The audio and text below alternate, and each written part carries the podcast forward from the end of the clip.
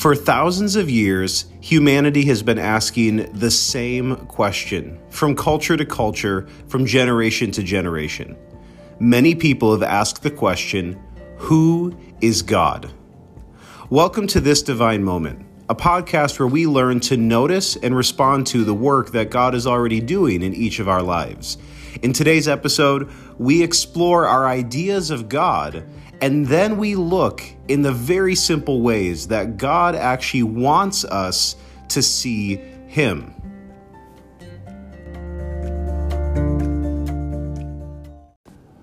Welcome to this divine moment. I am your host, Ben Cornick, and I am so glad that you are joining me for this episode. And if you don't know me, um, I am a husband, I'm a father, uh, I'm also a pastor, and I'm a speaker. And I am someone who has radically been shaped by my views of God or how God has uh, chosen to reveal himself to me. Now, this is a question that a lot of people talk about, um, maybe not regularly, but at some point in their life, they're asking the question, Who is God? And I remember uh, this really um, vivid moment when I was in a uh, English lit class, and we were looking at the sermon in the hands of an angry God, or sinners in the hands of an angry God. And this one girl in the class, um, I can just, I can still remember how her face looked when she said it. She said, Look, if God is angry, then I want nothing to do with him. And she's like, If this is who God really is, then like I could care less. And it was an interesting moment because I remember thinking, well, is is God angry? And I'm like, well, clearly there's moments in the Bible where we see anger from the Lord. I'm like, but was it fair of Jonathan Edwards to cast God in that light? And in some ways, I would say, sure, it absolutely was. And I think in the time period and in the place he was living in, um, it clearly was effective in evangelism and in uh, teaching uh, people really gravitated towards it. I don't exactly know why, um, but I think part of it has to do with that sometimes people want to hear that raw um, truth that we need. But as much as there's moments where God is angry, that's not actually the primary way that he reveals himself in Scripture. Now, it's interesting because uh, one of the first moments that we really see God revealing himself in Scripture to uh, you know, a fallen humanity is this moment when he meets Moses in the burning bush. And when Moses says, Who should I tell them sent me? He says, Tell them I am sent you. I, I am that I am. That's what he says, who that's who he says he is. Which is like super like, okay, God is pretty much just saying, Look, I'm God. Like, you don't need to tell him anyone else sent you. You can just tell him God sent you, and I am who I am. But that really doesn't tell us a lot about who he is. I, I, mean, does he want us to call him I am? And there are some people who uh, believe that that's exactly what he was trying to say. That, um, you know, we, we derive the word Jehovah from that passage of scripture. And some people say, no, that's actually his name. Like, you need to call him Jehovah. So I just find it interesting, just all these different views that people can have of God. And uh, I was turned on to this article uh, that USA Today did years ago, where they um, they looked at a, I guess, a survey that was done by sociologists at Baylor University, and they they asked over 1,700 Americans, and one of their questions was, "Tell us how you view God." Well, 91.8% of them said they believe in some type of a God. And yet, when they were asked to describe what this God is like, they came out with four very different views. And uh, these views were labeled as one, authoritarian, two, benevolent, three, critical, or four, distant. So these people, these were the descriptions they gave of how they viewed God. Now, the reason I want to talk about this today is I would say that how we view God is probably the most important factor in all of life. And I really mean that. Why? Well, if God is the author of life, if he really is the king, and someday we stand before him for the judgment, the, the Bible says that to each person it's appointed death, that we'll have a day where we die, and then comes the judgment. So that means that it's a guarantee that every single person has to stand before judgment. So that seems really important to me. Like we should know who this God is, who is going to be the judge that day. But it's also important because I believe that how we view God shapes how we view ourselves and others. I think it was actually Jonathan Edwards who also said, To know God is to know ourselves, and to know ourselves is to know God. And what he means is that the more you understand who God is, the more you're going to understand who you are. And then the more you understand who you are, the more you're going to understand who God is. That it's going to be incredible to understand this God who has grace and mercy, um, even though he is the perfect judge. Now, I'll talk more about that in a minute, but here's the interesting thing. See, let me go through those four views that uh, Baylor kind of put people in those four buckets of how they view God. See, if we view God as authoritarian, you know, God is like this dictator up in the heavens, and he is just I mean, you know, we we hear that he's a he's a judge. He's going to judge us. So they people picture this is where people say things like, um, "I don't want to say that because then God might strike me with lightning." Like God is just waiting. Oh man, he is just waiting for the moment you screw up so that he can get you good. Like that's how some people see God, and that he's just this rule keeper, which is super interesting because in the garden there is only one rule only one, legitimately, one rule. Um, the, the, the rest of the laws that come later are a result of sin. Not because God wants to put all these rules on people, He puts the rules in place because people are sinning.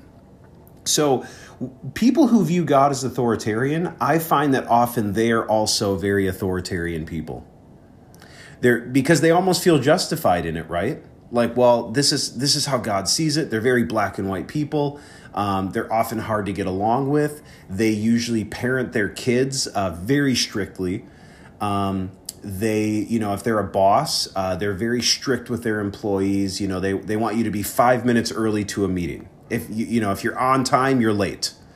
Um, and then that means that they also view themselves as someone who's under strict authority. So they're usually very hard on themselves. They usually have very high, um, usually unrealistic standards for themselves. And what this causes is a very unhealthy tension in their life and in the relationships that they have with other people. And, um, and it's just important that we understand if we see God as authoritarian, that that is going to shape the way we view ourselves and others. Now, does God have authority? yeah, he does. And does he expect certain things out of his people? Yeah, Jesus said if you if you obey me, you're going to love what I command. Or I mean, if you love me, you're going to obey what I command. Sorry, that that came out of my mouth backwards. So, um but think about that. If you love me, you'll obey what I command. Jesus makes it about love. And I'll get back to that in a little bit. So then the, the second view was benevolent, that God's benevolent. Is God benevolent? Yeah, I, I believe that He is. But if we see Him only as benevolent, well, then we're going to have this certain view of God. And uh, there's a lot of people who study religion and sociology and all of these different trends within society and they're a lot smarter than i am and they call they call this view of god um, a moralistic therapeutic deism and here's what it means moralistic, meaning God wants you to be a generally good person. Like if you do good things, if you're nice to people, you know, you hold open the door for people every once in a while, that then okay, great. That's what God wants out of you. And then moralistic therapeutic deism. So therapeutic. Yeah, God, uh, he is there to make you feel better. Like that's God, that's what God wants to do in your life. He wants to make you feel better. And the truth is, like, that's not completely wrong there's so many moments where you're reading the scripture and God flat out says like he's he's close to the brokenhearted. He wants to give us peace and joy that we could never fathom. Uh, he wants to uh, give us rest. I mean, He does want you to uh, feel more peaceful and more joyful in life. That's that's not untrue. But when we have a moral, a moralistic therapeutic deism, now deism, uh, that's just a belief in general of God. And a lot of Americans fall into this because if you think about it, most people will say they're fine saying things like, well, you know, um, in God we trust. But if you were to say to them, well, is it in Jesus that you trust? They would say, well, I'm not sure about that, but I do believe there's a God. And so essentially, here's what that means we kind of treat God like a cosmic Santa Claus. Like, look, uh, he's got a naughty list and he's got a nice list, and you want to stay on the nice list. And if you're nice, you can ask him to, you know, give you things that you want, and he's going to because he wants you to feel good and have a good life. And, um, you know, he's there, he exists, he's somewhere in the North Pole, you know, he's somewhere up in the sky. But, you know, all you have to do is believe in him. Like, you, you there's, there's not, not much else to it. And um, and honestly, uh, I would say that unfortunately, there's been many evangelical Bible believing churches that actually have pushed this view of God into their congregations. So it's not a surprise that many many Americans have this view of God. Now, in some ways, this view maybe has been baked into American society since the 1700s. But I truly believe that right now this is almost the unofficial state religion of America. And uh, things might be quickly changing, but I would say that for most people that are probably between the ages of 25 and 70, I would say that most of them would fall into this category. Now, uh, the third category that Baylor talked about was critical, that people view God as critical. You know, he just uh, he's very critical. He's very quick to judge. Like that. That's kind of this viewpoint. Um, so they almost view God as petty. Some people, and this this would have been that girl that was in that uh, English lit class that I was in. Um, she, you know, she just saw God as like this petty God. What is he so mad about? Why is he so angry with people? Like, is it so offensive that someone would um, show too much skin, or that someone uh, might be attracted to somebody that God doesn't want them to be attracted to, or that somebody um, might have different beliefs than the pastor down the road. Well, uh, then why is he so angry? Like, can't can't God find bigger things to be angry about? And so, some people, that's kind of the view they have of God. And what this will do is usually, if you think God is critical, well, then it's often true that either you yourself are critical or that you feel like you've been criticized a lot in your life. And so the fact that you see God as critical, um, you know, it just it just means that you have a negative view of who He is. Now, does God care about the things we do and say? And yeah, of course He does, because God doesn't want sin in our lives, because sin destroys us. Just like I don't want my kids drinking poison. Um, but if we if we view God as critical, then um, that is going to shape the way we see ourselves, the way we view our relationship with Him, and the way that we treat others. Because either we're going to try to be completely non critical of anybody, and sometimes you do need to uh, have a sense of like, is this person trustworthy or not? Should this person be listened to or not? Like, I mean, th- those are moments that you really should be critical, right? Or you're going to be uber critical and you're going to criticize people on things that don't even matter. And so, um, and then there's the distant view of God. That's the fourth view. And I think there's a lot of people who fall into this camp. They believe, and, and it's a little bit similar to the moralistic therapeutic deism. They believe there's a God, but he's distant. And how that can shape our views is that um, we can hear of somebody who's in trouble, but we don't really feel the need to have to do anything for them. We'll just go, man, that really that's really terrible that they're in trouble. Um, or we we think because that's how we think God is. Like, hey, I'll pray, but God's not really going to respond. Like maybe he will, but more than likely he's not going to because he's distant. He's busy. He's got things going on. And so these are four different ways that most Americans, 91% of Americans, fall into one of those camps of how they view God, which is kind of crazy to me. Because Jesus tells us exactly how we should view God. He tells us exactly how to address God. And he actually tells us how God himself wants us to relate to him. There's a moment where Jesus is teaching his followers how to pray. Now, what I'm about to say to you, you've probably heard many times. Some of you have probably said these words over a thousand times in your life, maybe even more than that, maybe 10,000 times. And yet, for most of us, the power of these words it, it just it doesn't even faze us. We don't even realize the words that we're saying because they become so they become white noise. They just become so familiar to us. Uh, it's like saying the Pledge of Allegiance, or um, you know, like when someone asks you how you're doing, and you go, "Oh, fine, good," and you, you're like, "Actually, I'm not doing good," but th- those are just the words that come out of my mouth.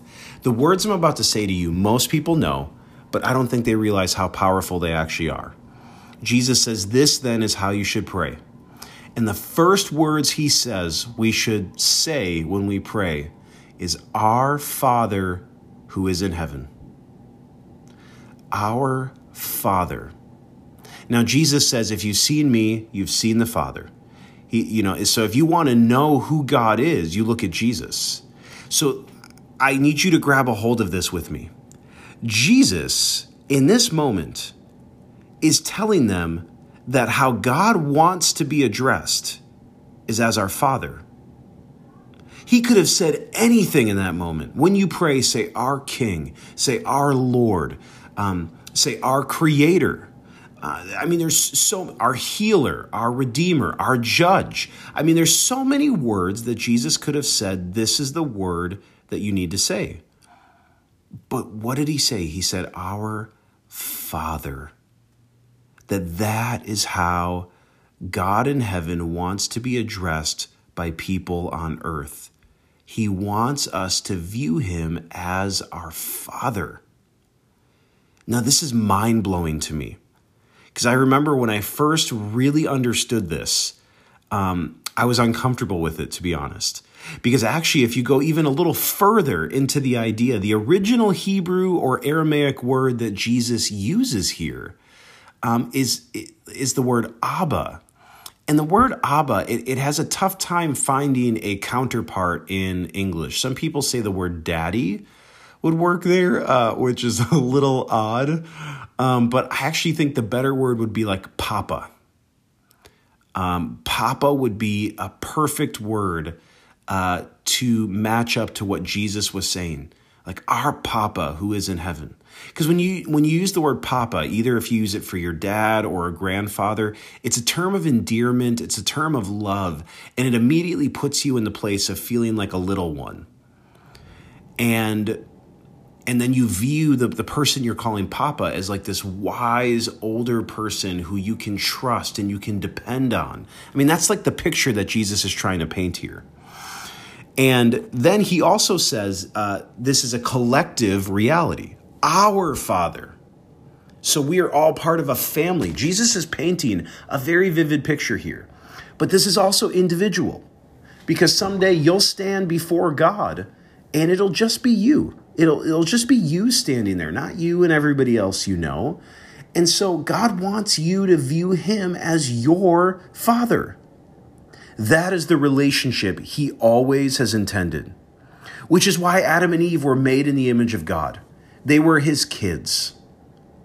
So we also have to admit that when we have this conversation, even when we talk about how we view God, we have to admit that our own parents help shape our views. Now, I'm not trying to get all Freudian on you, but there is so much truth to this. If you had a father or a mother who is overbearing and authoritarian, well, it's going to be easy for you to assume that that's how God is. If your uh, if your dad was distant um, then it's going to be easy to assume that that's how God is. And I want to tell you, like, how do we actually relate then to God? Like, what does it mean to have God as our Father? And I want to tell you a really personal story of something that happened to me in relation to my own parents. And I will share that with you right after we take a quick break.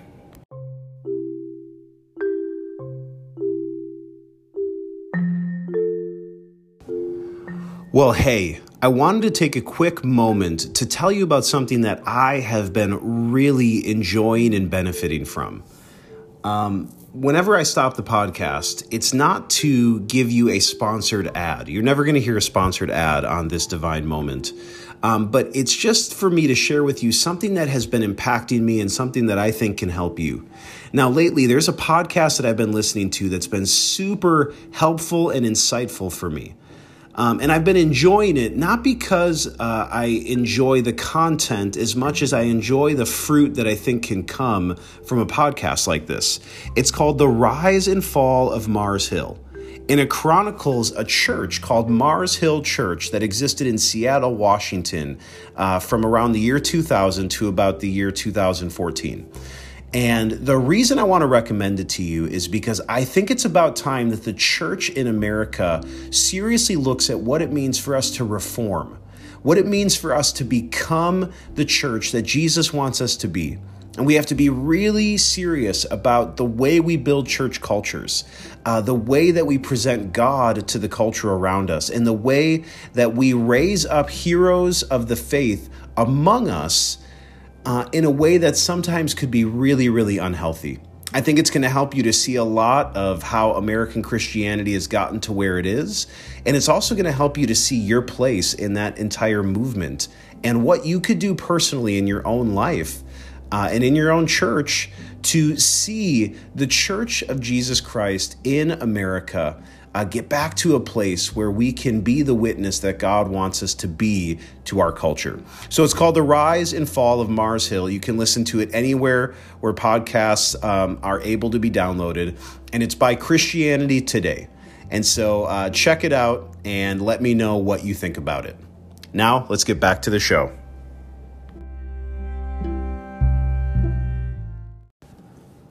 All right. So before the break, I said that I wanted to share with you a time where, for me, the idea of God being a father became real to me in life. Because uh, when I first heard that concept, I was really uncomfortable with it. And here's why. Uh, my dad and I, we didn't know each other till I was in my teens. Um, I didn't I, he was around when I was a baby. I don't remember that. Then he was away for many, many years. Um, I saw him once when I was 10 years old, uh, and that was just kind of interesting. And um, and then after that, I didn't I didn't really see him again until uh, later in my teen years. So it wasn't really till about the age of 15 that my dad and I started to really develop a relationship. And this is after I became a Christian. And so Jesus being our Lord, um, you know, being the king, all these things. Like I was like, yeah, that that makes sense to me. I was a big Lord of the Rings fan, and I was like, yeah, God's the king. Like, and then when I realized that we are supposed to address God as our Father, things got a little weird for me because in my mind, uh, a father is distant. And then um, when I was 17, uh, my family was living in a house and we got evicted from our house because we couldn't afford to pay our bills. And so um, my dad said, Hey, I, you know, I, I can't really do anything to help you right now. And then my mom said the same thing.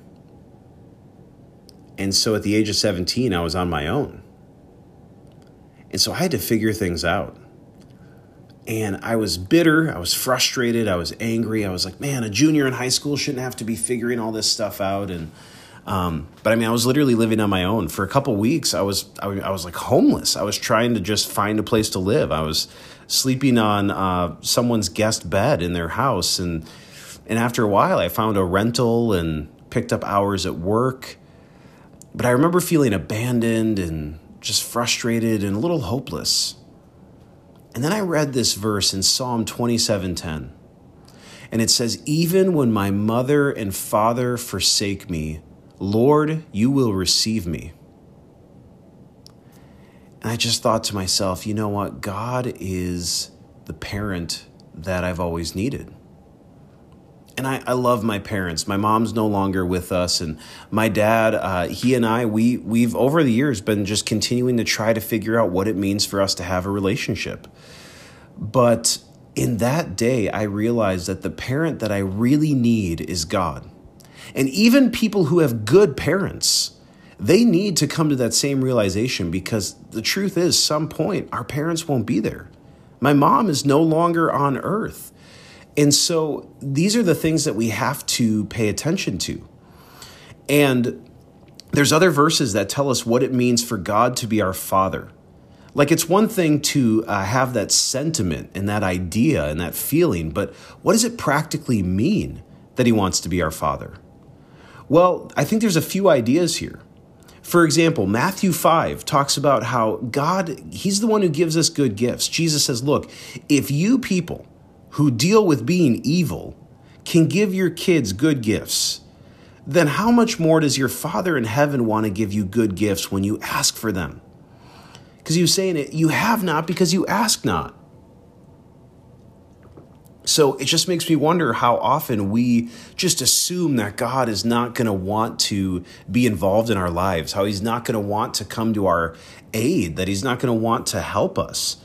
And the truth is, though, uh, He does. He wants to help us. And so um, I'm just I'm just so taken by this idea that God as our Father um, he really truly wants to bless us and help us and give us good gifts. And I think um, people sometimes people are afraid of talking about things like that because they're afraid that they're going to uh, be doing a prosperity gospel. And um, you know, I I don't think that the gospel is necessarily about prosperity. Um, I think we we believe in a gospel where God wants to redeem the whole of humanity. He wants to redeem who we are. And so when we think of good gifts, it's not just money, it's not just cars. Like God wants to give us peace and joy. You can't put a price on that. Man, I've met people who are executives who make so much money, who have everything you could ever want and you look at their life and you go, man, if only, if only I could have a life like that. And in those unguarded moments, they've admitted to me, you know what? I don't have any peace. I don't have any joy. So God wants to give us good gifts. Not only that, Hebrews 12 talks about how sometimes God disciplines us, but then it says that it shows that uh, we are not illegitimate children because a father disciplines those that he loves. And so when I discipline my kids, um, I, it it never has any fruit when I do it out of anger.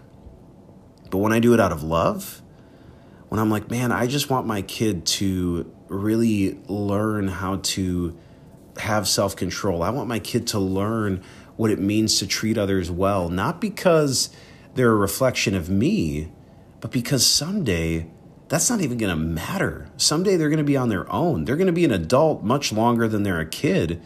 And yeah, I they need to know these things because otherwise they're going to be a 25 year old who still has no idea what's going on in life. And God doesn't want you to be confused. God doesn't, like, Satan's the author of confusion. God doesn't want you to live under lies. Satan is the father of lies. God doesn't want those things for you. He, he'll discipline us because he wants us to grow. That, that you know, in the Proverbs, it talks about how discipline leads to life. It's the undisciplined person who will fall into something that is destructive. And so God disciplines those he loves, and it proves that when we're being disciplined by God, it proves that we are his legitimate children. So, yeah, sometimes God's going to discipline us. But then in James 1, he says, uh, you know, don't be fooled.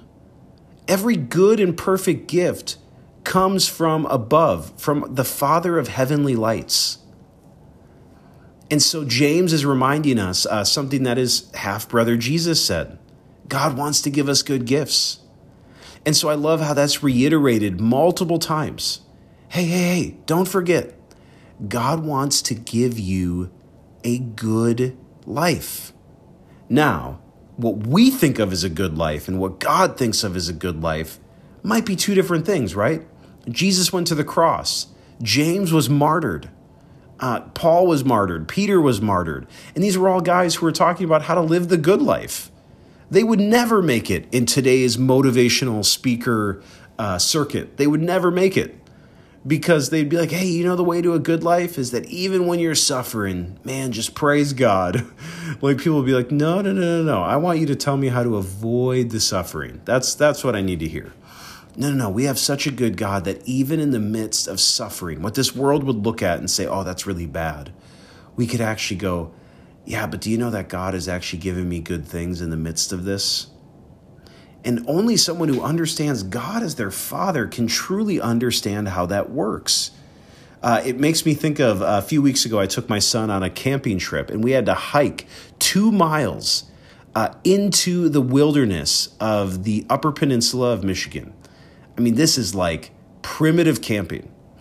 And my son is just hating it. Like he's like carrying his his backpack and he's like, "Oh, this is the worst." But then we got to the campsite, and once we got everything set up, he had an incredible time. So, yeah, um, in the midst of suffering, in the midst of something difficult, he had to trust me as his dad, as his father, because there was actually something good that was happening. And so I just think that sometimes the way we view good and bad is just so upside down. And God is the one, as our Father, who's trying to tenderly love us and care for us. And, uh, you know, even my name, my name is Benjamin. And uh, there's a, a, a, blessing in the Old Testament on the tribe of Benjamin that um, God is going to put Benjamin on his shoulders. And I just, I, you know, is like a beloved son, it talks about. And I just think, you know, that's the truth. Like, that's how God views us he wants to throw us up on his shoulders. Like he he's not looking to just make your life hard just for the sake of making it hard. No, he'll discipline you. He'll bring you through hard things, but it's for the sake of blessing you. It's for the sake of bringing you into something better. And again, not better by our own standards, better by his standards. And then I love what it says in First John uh, chapter 3, verse 1 it says, How great is the love the Father has lavished on us that we should be called children of God. And uh, I don't know if you remember that old hymn, How Deep the Father's Love for Us. But um, this is what, this is, I mean, this is the Bible, way before hymns were written. How great is the love the Father has lavished on us that we should be called children of God for, for those who follow Christ, this is the greatest gift of all. This is the greatest gift we've ever been given. We don't have to have this distant relationship with God. He's not just some authoritarian. Uh, what's interesting is that God is the, the only benevolent uh, dictator, the only benevolent king who's ever existed. Is, is God in charge? Is he in control? Of course he is. But he is benevolent. So he's not authoritarian, he's not benevolent, he's both. Uh, he's definitely not distant because Paul said to the people of Athens, if you would just reach out your hand for God, you'd find that he's right there. Meaning, God is literally right where you are. He's just waiting for you to reach out. The moment that you say, God, help, boom, he's there. Just like a good dad. Like when my sons are doing something, they're playing on the playground or they're trying some new thing, uh, you know, like riding bikes or something. Um, it's not like when my son was learning to ride his bike, or I just was like, "Well, I'm gonna go inside, watch, you know, watch a movie. You figure it out, son." No, I, I would let him go. I'd let the bike go, but I was literally running right next to the bike in case he started to fall. God is right next to you. And we are called children of God. But there's a way that that happens. It's by being born again. This is why being born again matters. We leave behind our identity as children of darkness and we step into our destiny as children of light, as God's children. See, God wants to adopt us into his family, and he did that because the Son came and died a death that we should have died. He died for our sins so that we could all be made into his likeness. See, sin marred the image of God that we've been created in. And then Jesus, who he says, If you've seen me, you've seen the Father. But Jesus was also the perfect representation of humanity because he never sinned. He was what Adam was supposed to be. So, when we are in him, we are now we are now re-entering that image of God that we were always meant to uh, be in, and now we get to be in it for eternity. Now, there's so much theological stuff I could talk about right there, but the truth is, we need to be born again into the kingdom of God so that we can be called children of God. That's why Jesus said the only people who get to enter this kingdom are those who become like these little children, those who are willing to look at God as their Father. So may you see God as your heavenly Father. May you not see him as distant May you not see him as just some authoritarian. May you not see him as just a benevolent Santa Claus, but may you see him as he truly is the God of the universe who made you, who formed you in your mother's womb, and who calls himself your Father. He wants you to call him Father as well. And may you turn to him so that you can become a child of God that lives in eternity in your Father's house where Jesus is preparing a place for you.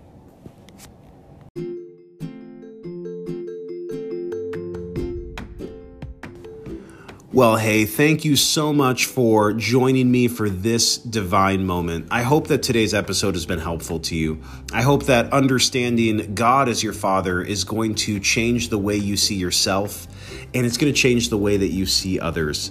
I hope it changes your relationships, and um, I know it has mine. And so I'm continuing to grow and learn in this. And I'll tell you, uh, just a few days ago, I got a suggestion from somebody listening to the podcast asking me, um, hey, could you do an episode on this specific topic? I love that. Um, if you have any ideas for an episode, uh, something that you would love to hear on this divine moment, uh, let me know because this show is, I want it to be something that helps people. Um, but specifically, I want it to be something that um, it, in and of itself, is a divine moment. That while you're listening to this podcast, that you have moments of awareness of God's grace in your life, of His presence in your life, but that it also helps you to become more aware of God in your everyday life. I truly believe that God is surrounding us at all times. Every second of the day, He is trying to speak to us and I just think that it takes us having moments to really lean in and pay attention. And then we realize what God is trying to do. That's what this podcast is all about. And so, thank you so much for being a listener. Uh, you can always uh, subscribe, you can rate this, you can review it, you can share it on social media, and that just helps more people to learn about the podcast. Um, but I want to thank you again for being a listener. May God bless you and keep you. And I hope that you join again next week for another episode of this divine moment.